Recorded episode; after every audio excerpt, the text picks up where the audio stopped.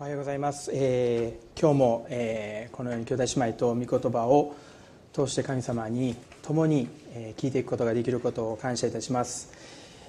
えー、まああのですね、えーと、先日あの私は皆さんにもあのご心配をおかけして、えー、申し訳なかったんですけれども、えー、新型コロナに感染してしまいましてえ4月の末だったんですけれども、えご心配をかけるようなことになってしまいました、まあ、あのちょっと以前も、えそのことについて証ということでちょっとだけ話をさせていただいたんですけれども今日もあの、まあ、メッセージの中にも、まあ、関係するようなことがあのありましたのでその証をまずお話をして、えーと、メッセージの中に入っていきたいなというふうに思ってます、えー、4月の20日ですねあの朝起きてえー、すぐにあの、まあ、発熱といいますかあのこうしんどいっていうそういう状況で、まあ、あの19日のその前の月曜日の19日までも全然平気であの会社にも行ってっていうのはしてたんですけれどもあその20日朝起きた時には早朝からですね熱が出てるっていうのが分かってで病院に行って、まあ、PCR 検査を受けて、え、数時間後にもすぐあの検査の結果が出たんですけども陽性ということでまあびっくりしてですねえー、まああのそこから、まあ、3日ぐらいは自宅で療養ということでその3日後に、えー、ホテルに、えー、入ることになりました。まあその時は分からなかったんですけどけ結果あの2週間ホテルにあの、まあ、隔離されて療養するっていうことになったんですけれどもまああの初めはねあの、まあ、ホテル療養っていうことも聞いてああちょっとバケーションというかあの久しぶりに仕事もあの忙しかったし何もせんとゆっくりあのテレビを見ながらっていうような感じの軽い気持ちでね、まあ、友達もまあまあちょっとゆっくりしてきやみたいな感じで思ってたんですけれども、まあ、あの日にちが経つにつれてどんどんどんどんしんどくなってきてですね、まあ、倦怠感とか熱とかがもうどんどん出てきてしんどくなってきてもうホテルに行く時にはもうもうフラフラな状況でですねあの行きました。であの、まあ、ホテルの中では基本的にあの処方箋薬とかそういったものはなくて薬は全くなしで、まあ、自分で自力で治してください。であの解熱剤も一応持って行ってたんですけれども、まあ、取らないでくださいと、まあ、熱が出てる時にあの熱がこう出て体がこうウイルスと戦っているんでなるべくその苦しい状況で過ごしてくださいっていうようなことを言われてですね。え、っと我慢して我慢しても限界が来たら、まあ、飲んでいいですっていうようなことでもう限界が来てもしんどくなった時に飲んだら、まあ、2時間後ぐらいに熱がこうさあの下がってきてですねちょっと休憩できるんですけどまた上がってくるっていう。普通のあの熱とか風邪だったらもうあの2日3日ぐらいで、まあ、その高熱出た後治るっていうような感じなんですけれどもまあまあそんな2日3日では治らないっていうような状況であの思っていたよりひどかったんですよね、まあ、ある人から聞くと1週間はかかるよっていうような人も聞いたりとか、まあ、4ヶ月、まあ、半年かかるよって言われてそういう情報もあってですねもう本当に自分がどうなるのかわからないっていうような状況で、まあ、1週間ぐらいはちょっとこうめどにこう頑張ってたんですけど1週間ぐらいになっても全然その症状が治らないんでもうちょっと精神的にこう苦しくなってきてですねもうあのもうってなってたんですね。もう吐き気もするし食事もできないし寝れないしもうあの倦怠感があってでまあそのホテルのその泊まってるところでもあの放送の音がやかましいんですよね。すごく大きいんですよね。でも電話の音もチーってこうなるのがすごくあの1日に3回ぐらいこの看護師さんから電話かかってくるんですけどうるさくてもうちょっと下げてもらえませんか？もう無理ですって言われて。もう本当にあのもうもうしんどいしでさらにね他にあったのがあのまあ、周りの方へのあの心配ですよね、まあ、あの家族も、えー、うちの家族は 3, 3名、まあ、あの濃厚接触ということで感染してしまって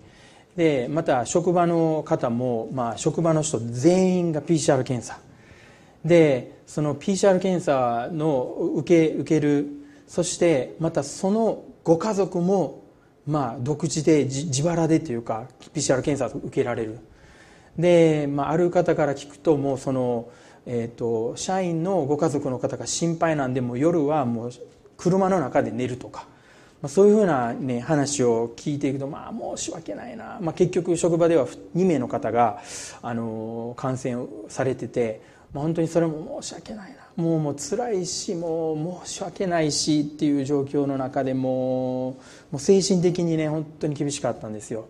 で、えー、セラがですねこうあの、まあ、差し入れっていうことでこう何か持ってきてくれてそのビニール袋の中にですねあの娘たちが「お父さん頑張って」って書いてくれて本当にああよかったってあのちょっと心が和むっていうような思いもあったんですけれどもでもそれ以外はもう基本的にもう本当にしんどいそして辛いっていうような状況。まああの本当にね僕の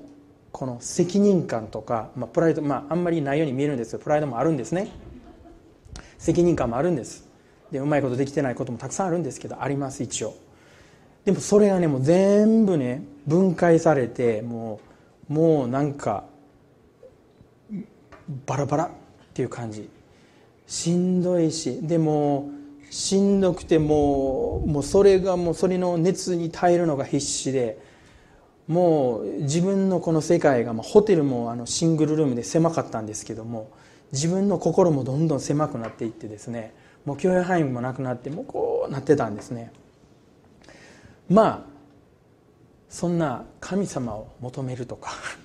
そういう状況じゃないです。もうとりあえずしんどい。なんとかこのここから抜け出したいっていうような状況だったんです。で、まあ、皆さんもこの前お話ししたんですけど、まあ、そのような感傷的になっていたのかもわからないんですけど解熱剤を飲んでこのアップダウンアップダウンする中でダウンしてちょっとしばしの休憩を得た時に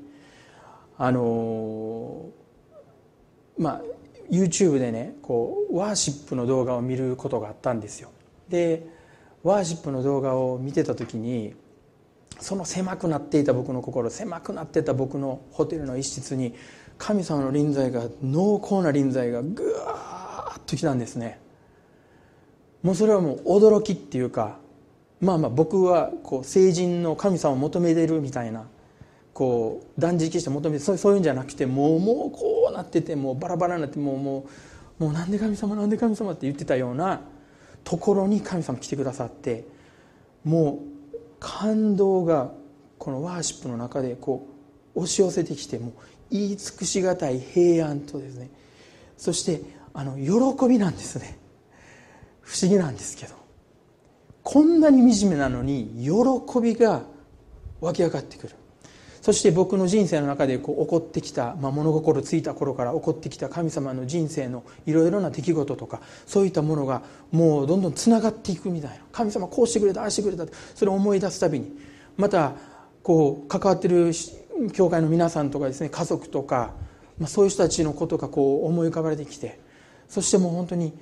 その度にも感動と感謝と喜びとも神様にもなんかもう思い言い尽くすことがね言葉にならないというかそういった感動が押し寄せてきたんですね。不思議な体験でした。これがもうピークだったんですよ、まあ、この、えーと、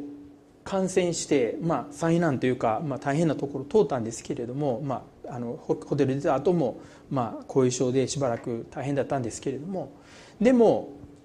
この全ての出来事の中の一番ピークはここだったんです。神様が来てくださってそして神様僕に触れてくださったっていう。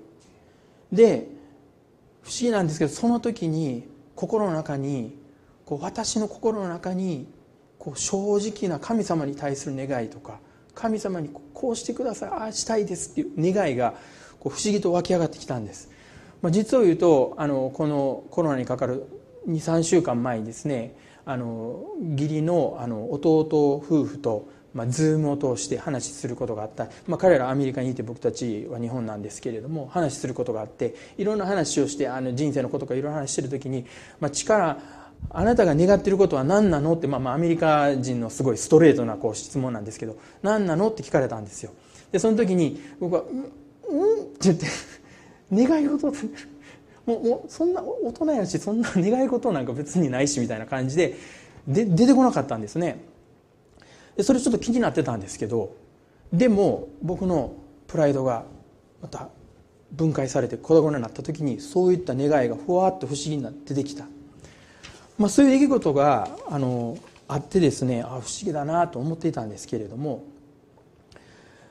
今日のメッセージの御言葉は子供のような信仰という話を皆さんとお分かちしたいなというふうに思います。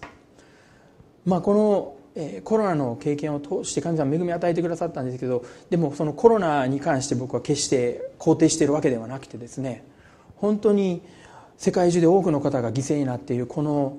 事態本当に悲しむべきことだと思いますし一日も早く事態が収束することを祈ってやまないんですけれどもしかしそのような、まあ、緊張感あふれるというか、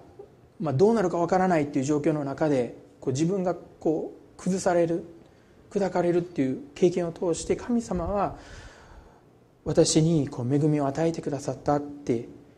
いうことを通してですね今日子供のような信仰っていうことについて聖書から見ていきたいと思うんですけれどもオズワルド・チェンバーというスコットランドの有名な伝道者が書いた本があります。その本が「糸高き方のもとに」あ皆さんご存知の方もいらっしゃるかも分かりませんけれども「糸高き方のもとに」という本があります。まあこの本の中でですねまあ、黙示録一章七節から抜粋して雲に乗ってこられる神様ということがこの黙示録の一章七節に書いています。私たちのところに雲に乗って来られる。で雲に乗って来られるというと、まあ、あの若い頃ね「雲に乗って来られる」ってすごい爽やかな曲があるんですけれどもまあ、神様が、まあ、イエス様が雲に乗ってこられると、まあ、西遊記のあのあの孫悟空じゃないですけどこう金トンに乗ってファッと来るみたいな、まあ、そんなイメージでこう歌ってたんですけれども、えー、詩篇の97編の2節には「雲と暗闇が死を取り囲んでいる」って書かれてるんですね。でオーズワルド・チェンバーズはこの黙示録1章7節と同時にこの御言葉も引用してるんですけれども雲と暗闇が主を囲んでいる、まあ、イスラエルの民に現れた時にも雲の中に暗闇の中に主が、えー、シナイ座に降りてきたとかいうのをそういうふうに描写されています。でこの雲っていうのはどういう意味なのかというと摂理的に私たちの人生にもたらされる悲しみとか苦しみとか混乱を意味するっていうふうにオズワルド言うんですね。まあ主権を持っている神様愛の神様そのような神様がこの雲暗闇に包まれてそして雲に乗ってこられる。そのような神様の働きと神様の愛の働きと矛盾するように私たちは感じてしまいます。しかし聖書を読んでいると、出エジプトのイスラエルの民がですね荒野で昼は雲の柱そして夜は火の柱によって導かれる。そういうふうに書いてあります。雲っていう言葉キーワードが出てくるんですね。私たちはこの人生の中に起こってくる雲によって信仰のうちに歩むことを学ぶんだ。そして逆に言えば私たちの人生のうちに存在する悲しみや苦しみまた混乱というものは神様が私たちの人生に関与しておられて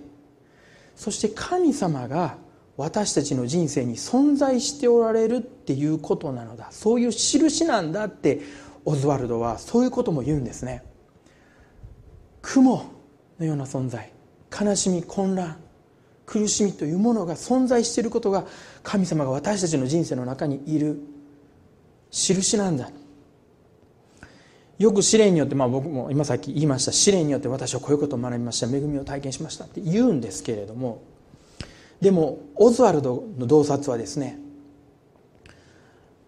神様が私たちの人生にもたらす雲によって私たちは私たちの信仰のある部分信仰の在り方信仰の持ち方を捨て去るって書いてるんです。そして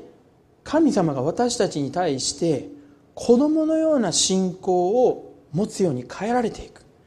私たちの信仰がよりシンプルになっていく。そのために神様は時に私たちの人生に雲の中に現れられる。マルコの9章7節ではイエス様に連れられて 3人の弟子ペテロヤコブヨハネがですね山の上に行くんですけれども皆さんもご存知のようにそのところでイエス様が光り輝いてですねそしてモーセとエリアと一緒に話をしているという、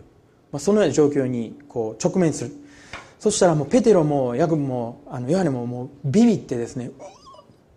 ペテロは何を思ったのか知らないですけどイエス様あなたのためにエリアのためにモーセのために家を建てます。何のこっちゃ。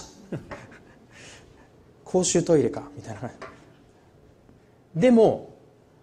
そのこと言うんですね。そしたらそこで雲が起こった。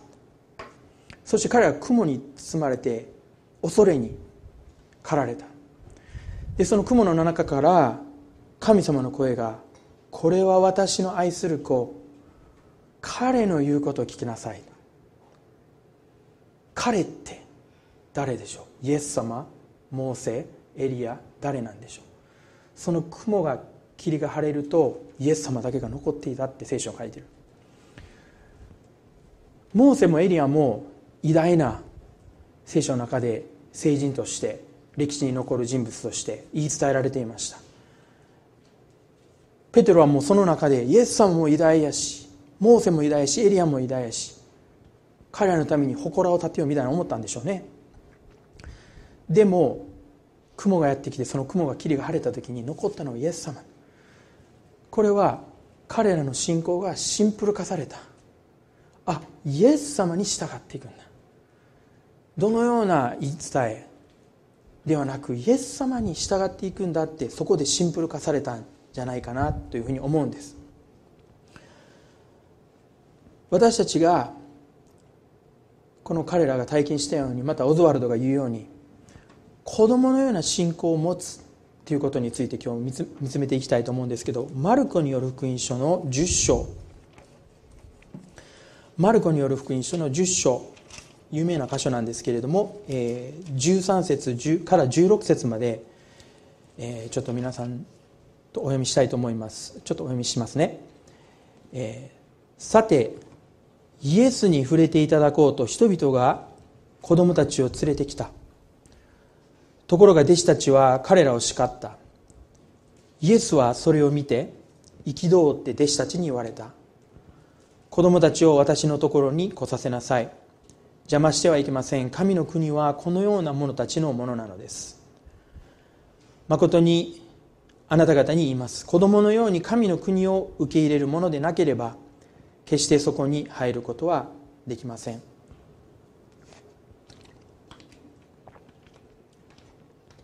このところは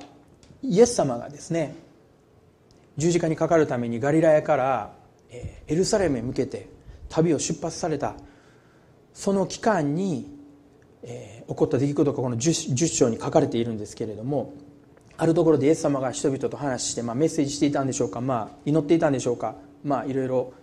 話をしていたのか分かんないですけどそのところに親たちが子供を連れてですねこう触れていただこうと祝福していただこうと連れてくるんですね。そしたらまあその中でこうシーンとしてる状況の中で子供たちがわーっとしてくるとちょっとこうミーティングが中断するというか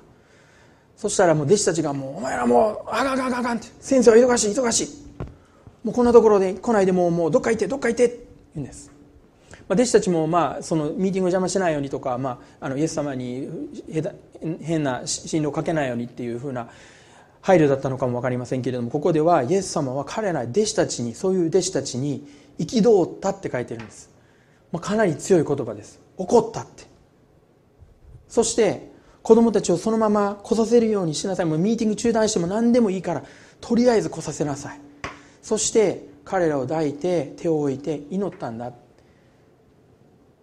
そして弟子たちまたそこにいる人たちにこのように言うんです。子供のように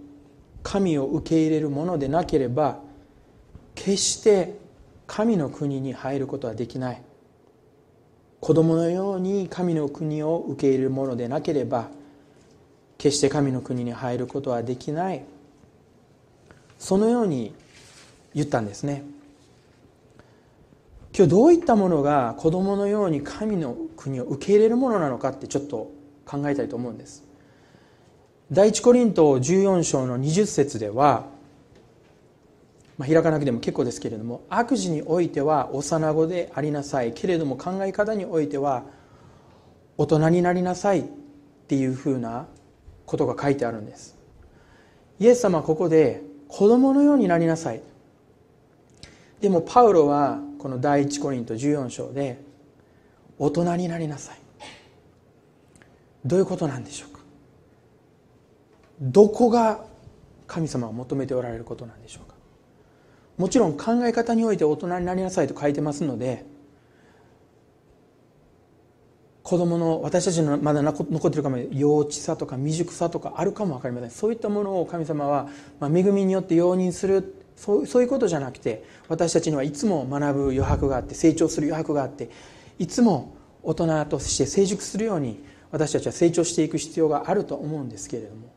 でもイエス様のここで子供のようになりなさいって。イエス様の目の中に子供にはあって大人にはない。大切なものって何なのでしょうか？子供のような、まあ、愛らしさとかまあ、純粋無垢さ罪に対して疎い純粋さ単純さそういったものを神様は言われて子供のようになりなさいって言われたんでしょうか？でも子供も罪がありますよね。まあ、えー、性善説性悪説というそういう人間の本質を考える上でそういう説がいろいろ考え方があるんですけども性善説というのは人間は本質本当のところは善なんだっていう考え方。で日本の文化ではこの性善説が強いと思うんですよね。私たちの考えの中によく性善説入ってると思います。また子育ての中にもあ子供はまあ善なんだ。悪いものじゃないからって言って子育てをいろんな方法をやっていく。そういうふうなことを聞いたこともあります。また伝道する時に神様の恵みを語る時にいやいや私はそんな悪いもんじゃないって。やっぱ性善説っていうのが入ってる。ゆえになかなか伝道が難しいっていうそういう現実もあると思うんですけれども。でも聖書が立つ立場っていうのは性悪説なんです。人間は人間の本質は悪だって。詩篇の51編の5節には私は戸があるものとして生まれ罪あるものとして母は私を身ごもりました。って書かれています。またエペソの2章3節の方にも私たちも皆生まれながら身怒りを受けるべき子らでした。というふうに書いてるんです。神様は私たちを我々の形に我々に似るようにって言って人間を創造されたんです。でもアダムとエヴァがエデンの園で罪を犯したことによって私たちの似姿神様の似姿は私たちのうちにはあるんですけれどもでも罪が入ってしまったゆえに私たちの人生は神様が作られた私たちのデザイン神様の似姿としてのデザインで生きるんではなく神様から離れた神様の神様との関係が断絶されたまた的外れなすなわち罪の生き方をして私たちはそのような人間になってしまいました。そしてこの罪はこの支援51編が言うように私たちは戸があるものとして生まれもう母の体に身ごもった時からも私たちの中には罪があったっていうふうに語られているんですね。じゃあこの性約説から考えると子供のように神の国を受け入れるって子供のようになるってどういうことなんでしょうか？それは決して子供の在り方子供の純粋さとか単純さとかそういったものに対してイエス様がそのようになりなさいって言ったんじゃないと思うんですね。聖書の中で子供と訳されたこのギリシャ語はパイディオンっていう言葉が使われているんですけれどもこのパイディオンという言葉これは幼子血のみ子というふうにも訳されるんですね。そしてこの同じマタイの10章の同じ箇所がルカの18章にも書かれているんですけれどもそこでは、まあ、ルカっていうのはマルコの後に書かれたんですね。だから、まあ、ルカを書かれた時にはマルコを見本にしてルカを書いたっていうようなことを言われているんですけれどもルカは、え、人々は子供たちを連れてきたじゃなくて幼子たちまで連れてきたと書かれているんです。ルカはここでもう一歩踏み込んでですねこの神様の言われたことをもう一歩踏み込んだ説明をするためにあえてこの追加的な説明を幼子たちまでというような説明をつけて私たちに語りかけていると思うんです。子供のようにというのは子供のように神の国を受け入れるものっていうのは幼子のようにまあ最近ねあのオリンピックでも、えっと、最年少13歳でしたっけ？金メダル。子供でもいろんなことできるんですね。だから子供のようにって言ったらもう幅広い。でも幼子のように幼子であるということは基本的に私たちは、まあ、幼子は何もできないそういう存在です。自分で食べることもできない。自分で飲むこともできない。自分で寝ることもできない。何にもできない。もう大人に全てをもう依存している。そういう存在です。幼子とはまあ母親の腕に抱かれているこの幼子っていうのは母親の愛を疑うことなくその腕に抱かれているんですね。そしてもう全信頼をもう自分の体重も全部乗っけて自分がおしっことかしてもそれも全部委ねて神様をまあその母親の愛を受け取る。子供のように神の国を受け入れるものというのはこういう姿なんだ。私たちは自分自身で罪の力に打ち勝つことはできません。皆さんもそれを信じてらっしゃると思います。イエス様の十字架の贖いがなければ私たちは救われることはできないんです。もう私たちはお手上げ状態もうどうしようもない状態ごめんなさい。朝からこんなこと言って。皆さんどうしようもない状態ユースでこの前話してこの話をして全然ユースに響かなかったんで今日ももう一回言ったろうと思ってるんですけども。えっと人間のこの呼吸ですねどれぐらいコストかかるのかって言ってこうペン座ってこう電卓って計算したことあるんですよ。あのスキューバダイビングのあのボンベをレンタルしたそのレンタル料をですねのこの空気の量と人間がこう空気を吸う1年間に空気の吸う量を計算してみるとですね皆さん1人当たり年間空気を吸うだけで600万かかるんですよ。600万。で日本の1人当たりのサラリーマンの手取りの給料。390万。いや俺はもう600万以上稼いでるっていう人あの手を挙げるような愚かなことはしないでほしいですけど。僕たちが息をするだけで600万。僕多分生きれません。そんなんだったでも考えてください。太陽を考えてください。太陽を神様与えられその恵みを受けるためにどれぐらいコストかかってるんだろう。この野菜とかこうねその作物の土地の恵みどれぐらいコストかかってるんだろう。また水を飲むことができる。どれぐらいのコストかかる。それを考えると私たちも大破産。僕なんか家族6人ですから空気吸うだけで3600万。無理です。完璧に無理です。私たちお手上げなんです、まあ、ある時にこう道路走ってた時にあのトラック野郎が走ってましてですね。あのそのトラック野郎のところに「生きてるだけで丸儲け」って書いてるんですね。明石家さんまのあの座右の銘らしいですけれども。でも神様が私たちを生かしてくださってる。私たちに愛を注いでください恵んでくださってる。それはもう偉大な恵みなんですね。そして私たち時に自分で何かできると思って何かことを行うんです。でもし何かよ成功したらこう自分はできるとおごり高ぶって他人を叱って他人を裁いて逆にもし自分ができないできないってなるともうなんで俺はこうなんだって自分を裁いてしまう。でも意外や意外明石家さんまから学ぶ真実生きてるだけで丸儲け。神様私たちを生かしてくださってる。そして神様の前に私たちは実に幼子同然なんだ。この子供のように神の国を受け入れるものっていうのは私たちが神の国に入る条件じゃないんです。でもむしろ神様が恵みによって私たちを受け入れてくださっているということを悟るもの。それが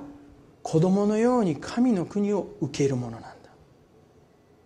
エペソ書の2章の8節。この御言葉をちょっと告白したいんです。皆さんも信仰の思いで聞いてほしいんですけど。エペソ書の2章の8節9節。この恵みのゆえにあなた方は信仰によって救われたのです。それはあなた方から出たことではなく神の賜物です。行いによるのではありません。誰も誇ることのないためです。私たちはそうです。恵みによって救われ今をある。それを悟る時に私たちは子供のように信仰を持つことができるんじゃないか。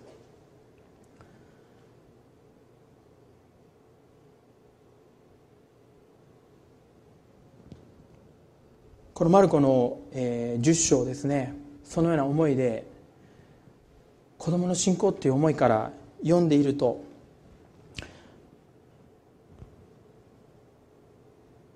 ここでこのマルコの10章で5つのお話が出てくる、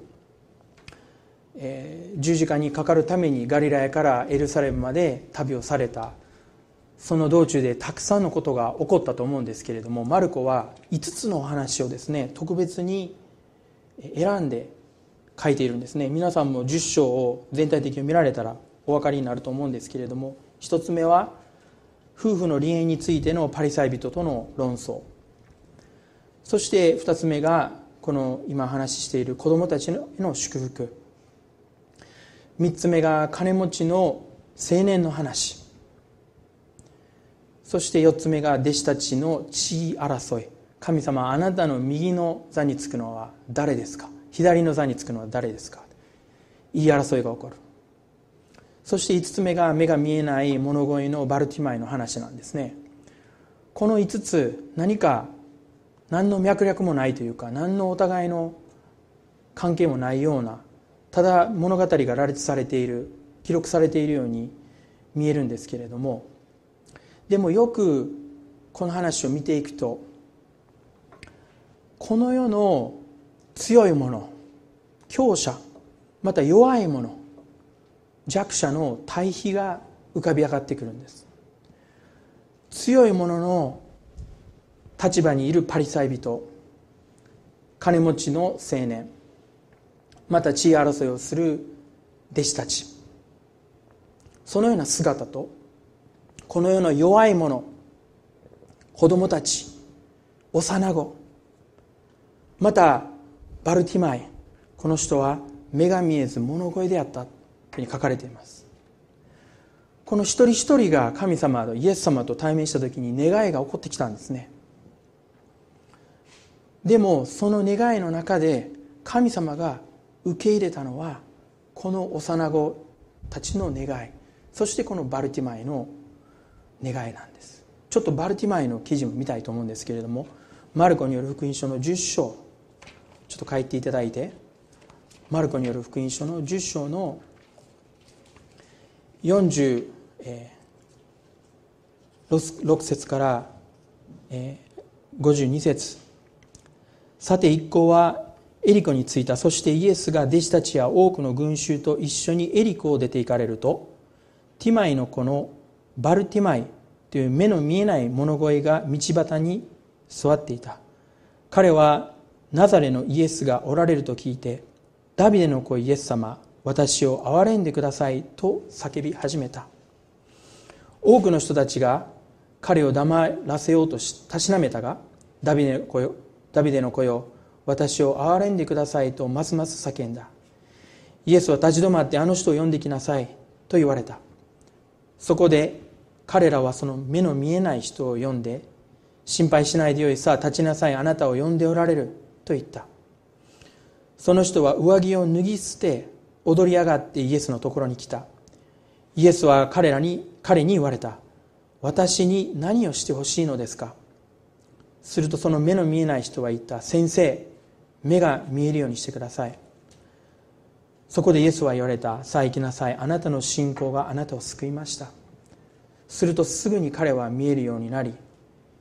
道を進むイエスについていった。これ私の想像なんですけどもこのバルティマイという人は以前からもイエス様の話を聞いていたと思うんです。もうこの3年という交渉外のもう十字架にかかる前のイエス様です。ですんでイエス様について病を癒される神また触れられる神そういう救い主っていうことを聞いていたと思うんです。ヨハネの9章にはね生まれつき目の見えない人が弟子たちが歩いている時にこの人がこうなっているのはどうどうしてなんですか？彼が罪を犯したからですか？彼の親が先祖が罪を犯したからですか？というイエスとそうそういうふうに質問する弟子たちにイエス様はいやこれは神の技が現れるためなんだって言って椿で泥を作ってその泥を彼の目に塗るんです。彼はシロアムという池に行って目を洗うともう生まれつき見えなかったその人が見えるようになった。すごい。で予言もう聖書の予言書にはメシアという方が来られるとそのような人も目を見る目が開かれて癒されるって書かれてるからもうイエス様救い主なんだってもう噂で聞いてたと思うんです。バルティマイももしイエス様が私のとこに来られたらぜひこの私の目も触れていただきたいって願ってたと思うんですね。そしたら偶然にエリコの外で物乞いをしている道端で物乞いをしているその道端にイエス様がやってくる。ああイエス様が来た。あそこにイエス様がおられるここっちに来られるぞっていうのを目が見えないんですけどバルティマイは耳で聞いたと思うんです。ああイエス様が来られる。そしてイエス様の気配が近くに来た時にダビデの子イエスよ。私を憐れんでください。ダビデの子イエスよ。私を憐れんでください。叫ぶんです。周りの人はもうお前は黙っているお前みたいなものは物声黙っていろ。お前みたいなやつにイエス様は用はない。もう黙っていろってたしなめようとするんですけれども。彼はますます叫ぶ。ダビデの子イエスよ。私を憐れんでください。するとイエス様は立ち止まるんです。そしてイエス様はバルティマイに私に何をしてほしいのか。と聞かれるその瞬間にバルティマイは自分の心の底にあった中心の願いを。いろいろ他の願いをすることできたと思うんですよ。でも心の中心の中にあった。見えるようになりたい。この目を癒してくださいイエス様。スッと出てきたんです。子供のようにスッと出てきたんです。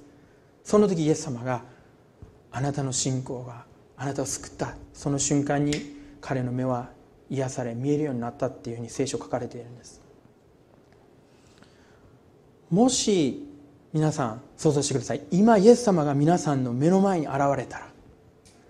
そして皆さんの目を見て私に何をしてほしいのかって言われたら皆さんは何と答えますか？僕は何も言えませんでした。いろんなものに縛られててパリサイ人は離婚は許されるこれは離婚が許されるのか立法にかなうのかみたいなことを聞きました金持ちは今のこの裕福な生活に加えて永遠の命はどういうふうに与えられるんですかって聞きました弟子たちは神の国で一番偉くなるためにはどうしたらいいんですか私は偉くなりたいです。あなたのために従ってきましたみたいな。質問したんですけどイエス様そのことに関しては答えられなかった。でも祝福してくださいっていう子供の願いとまたバルティマイ目を癒してください。その願いに神様は喜んで答えられた。今日皆さんどうでしょうか？神様の前に出る時にいや間に合ってます。今回は今日は8月8日今日から1週間お盆があるんでまあ今日はちょっと遠慮しておきます。みたいな。また、うん、何も出てこない。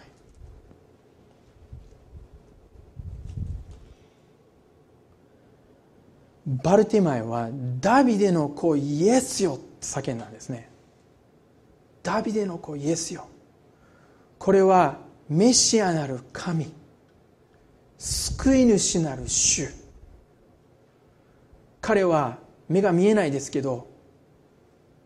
聞いていたと思うんです。イエス様こういうことをされた。ああいうことをされた。その神様の働きからあこの方は愛なる神様だ。この方は予言で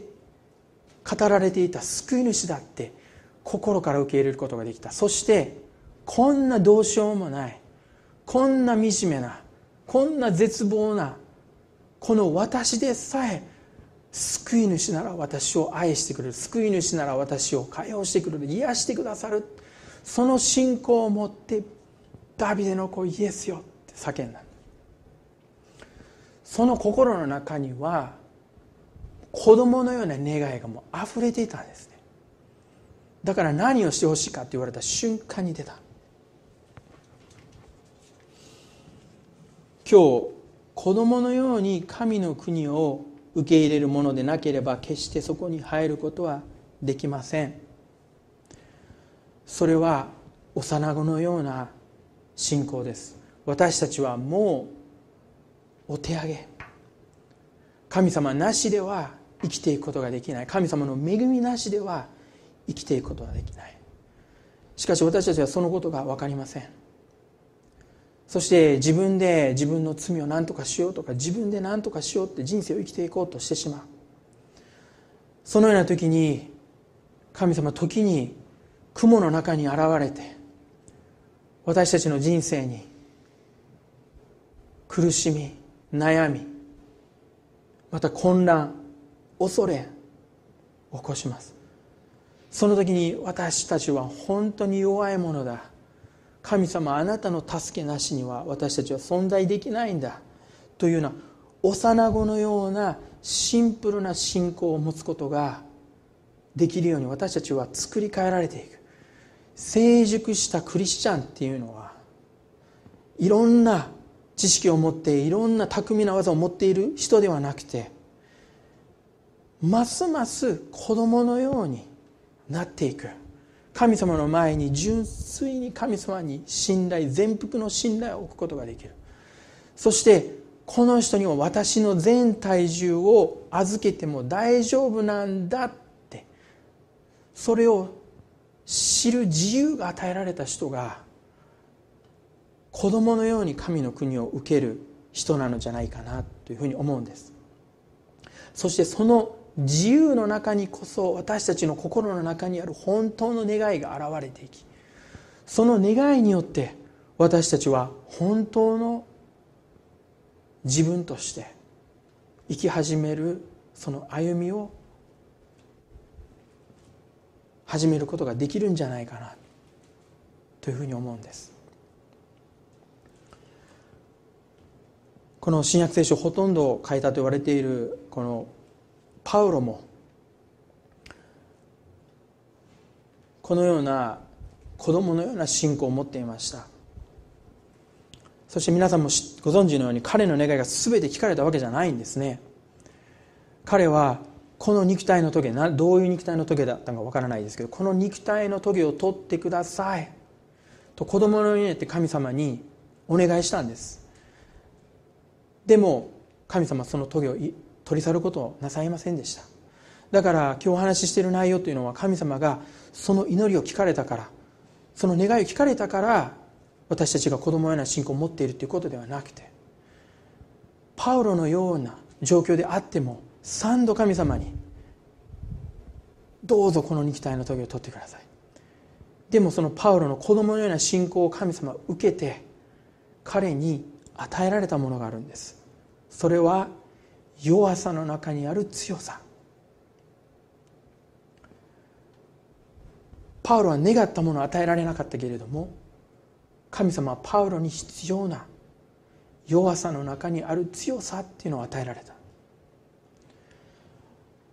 私たちが大事なのはその願いが聞かれる聞かれないは別にして私たちが神様の前にイエス様の前に子供のようになって神の国を受け入れるもの。よりシンプルな信仰を持つもの。そのように変えられていく必要があるのじゃないかなと思います。皆さんもどうでしょうか？今日神様からこの御言葉を聞いて。私たちの人生の中に起こってくるさまざまな問題さまざまな悩み痛み。その時に私たちが神様を見上げることができるか。もうこれから歩んでいく道が険しすぎて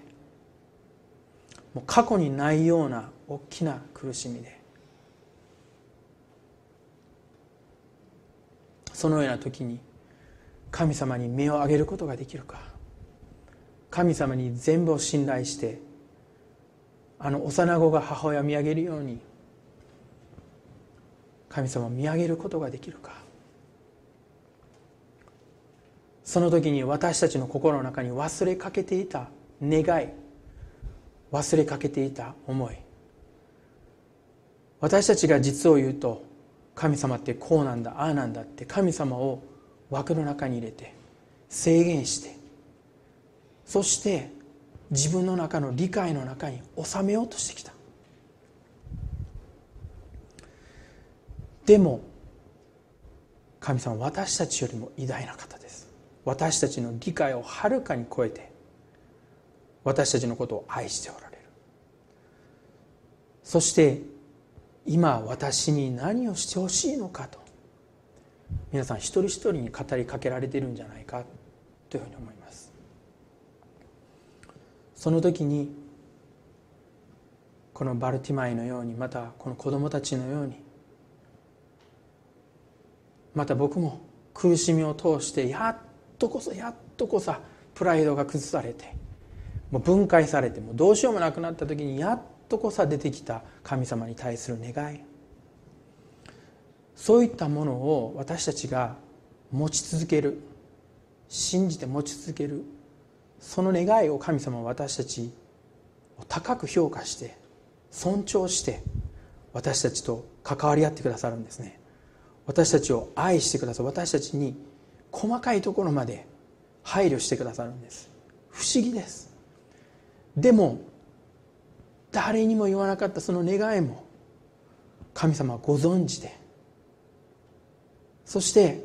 神様それを私たちのもう知って私たちの心を知っておられる神様が私たちにあえてその願いを言いなさいって言うんです。それは私たちが子供のようになるために。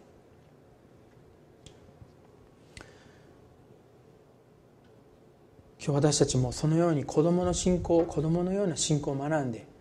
神様に私たちの心の願いを正直に申し上げるそういう一人一人になっていきたいなと思います。最後にこの御言葉を読んでこのメッセージを終わりたいと思います。ピリピによる福音書のあごめんなさいピリピ人への手紙。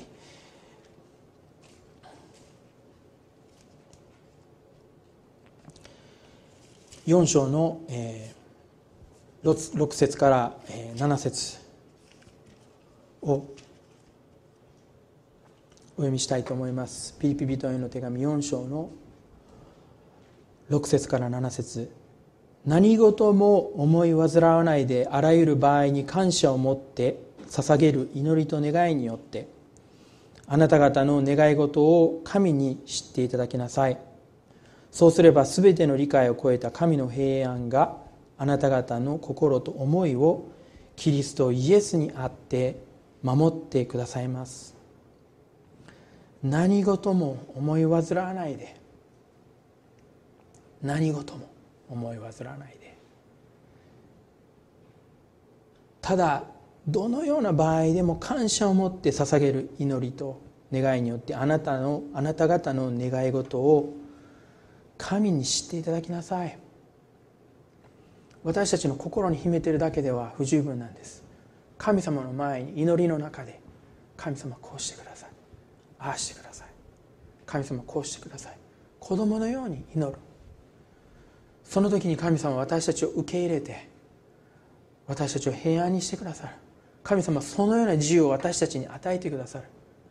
そして主に信頼する者主に期待する者決して失望することはありません。神様が私たちの人生を守りそして神様に対してより信頼を深めていくことができる。そのような歩みを私たちの人生に導いていってくださると信じます。お祈りしたいと思います。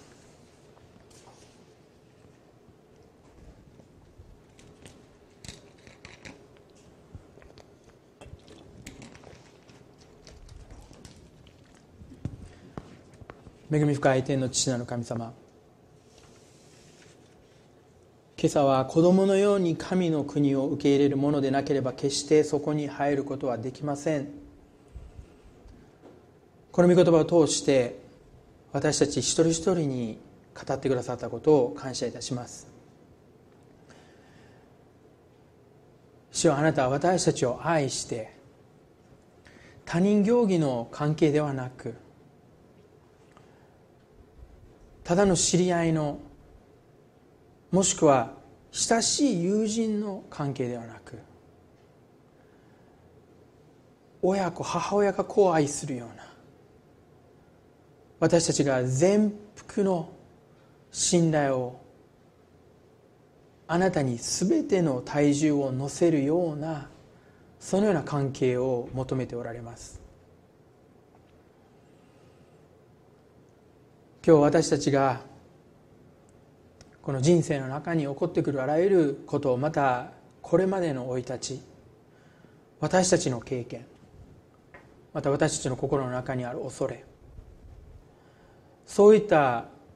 ことによって凝り固まってしまっているそのような信仰を主は私たちはほぐしてまたいらない部分は捨てて主を神様あなたの前にシンプルに子供のような信仰を持つ者としてあなたが書いてくださいますようにお願いいたします。主を神様私たちは本当にお手上げな状態です。あなたの助けがなければあなたの恵みがなければ生きることもできない。そのような小さいものです。しかし神様あなたはそういう人を選んでそういう人を愛してそして祝福してくださる。イエス様が幼子を抱えて子供たちを祝福したその情景を浮かべます。イエス様がもう満面の笑みを浮かべて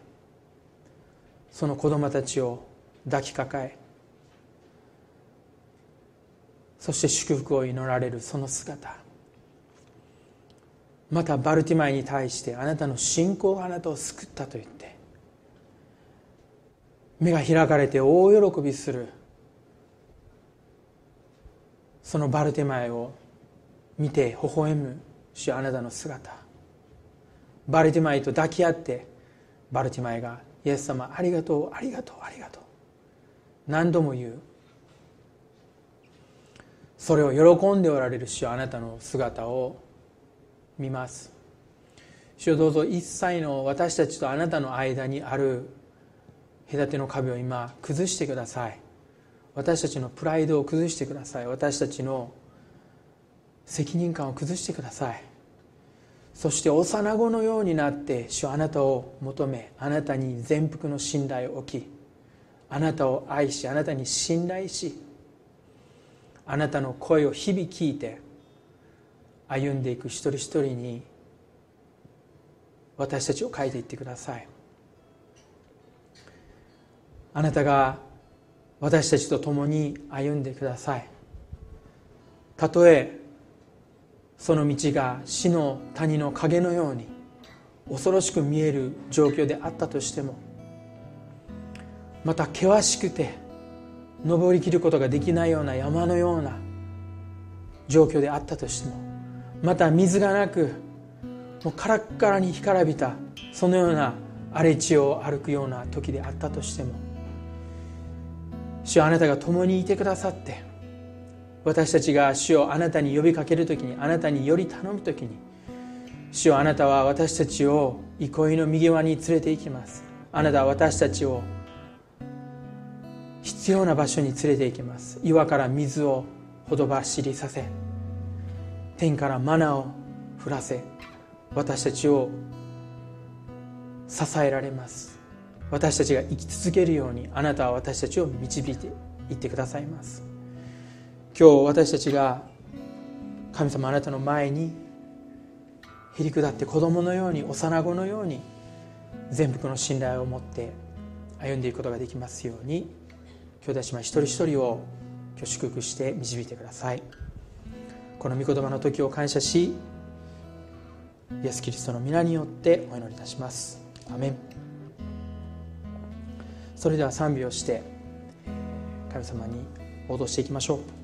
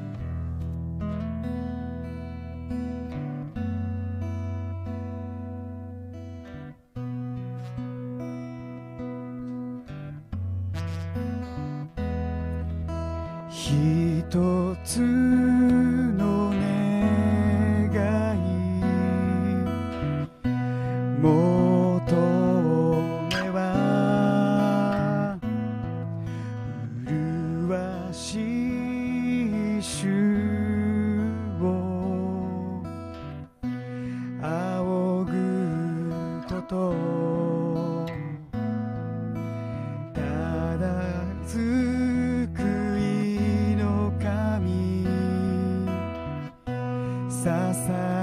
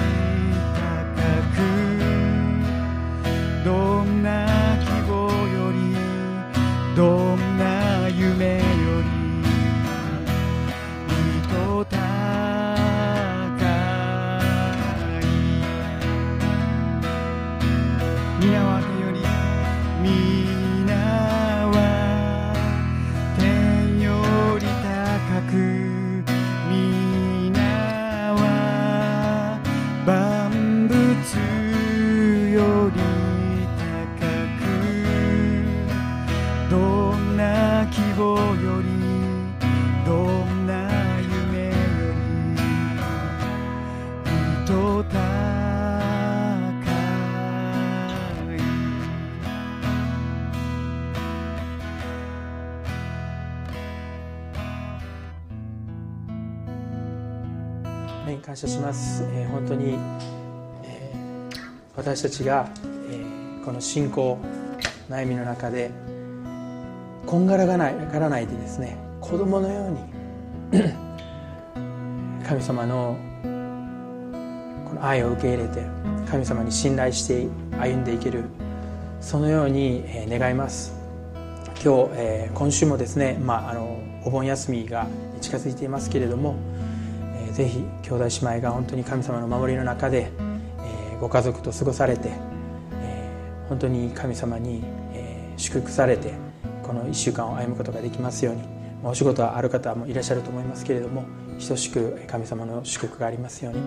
えーこれで、えー二部礼拝を終わっていきたいと思います。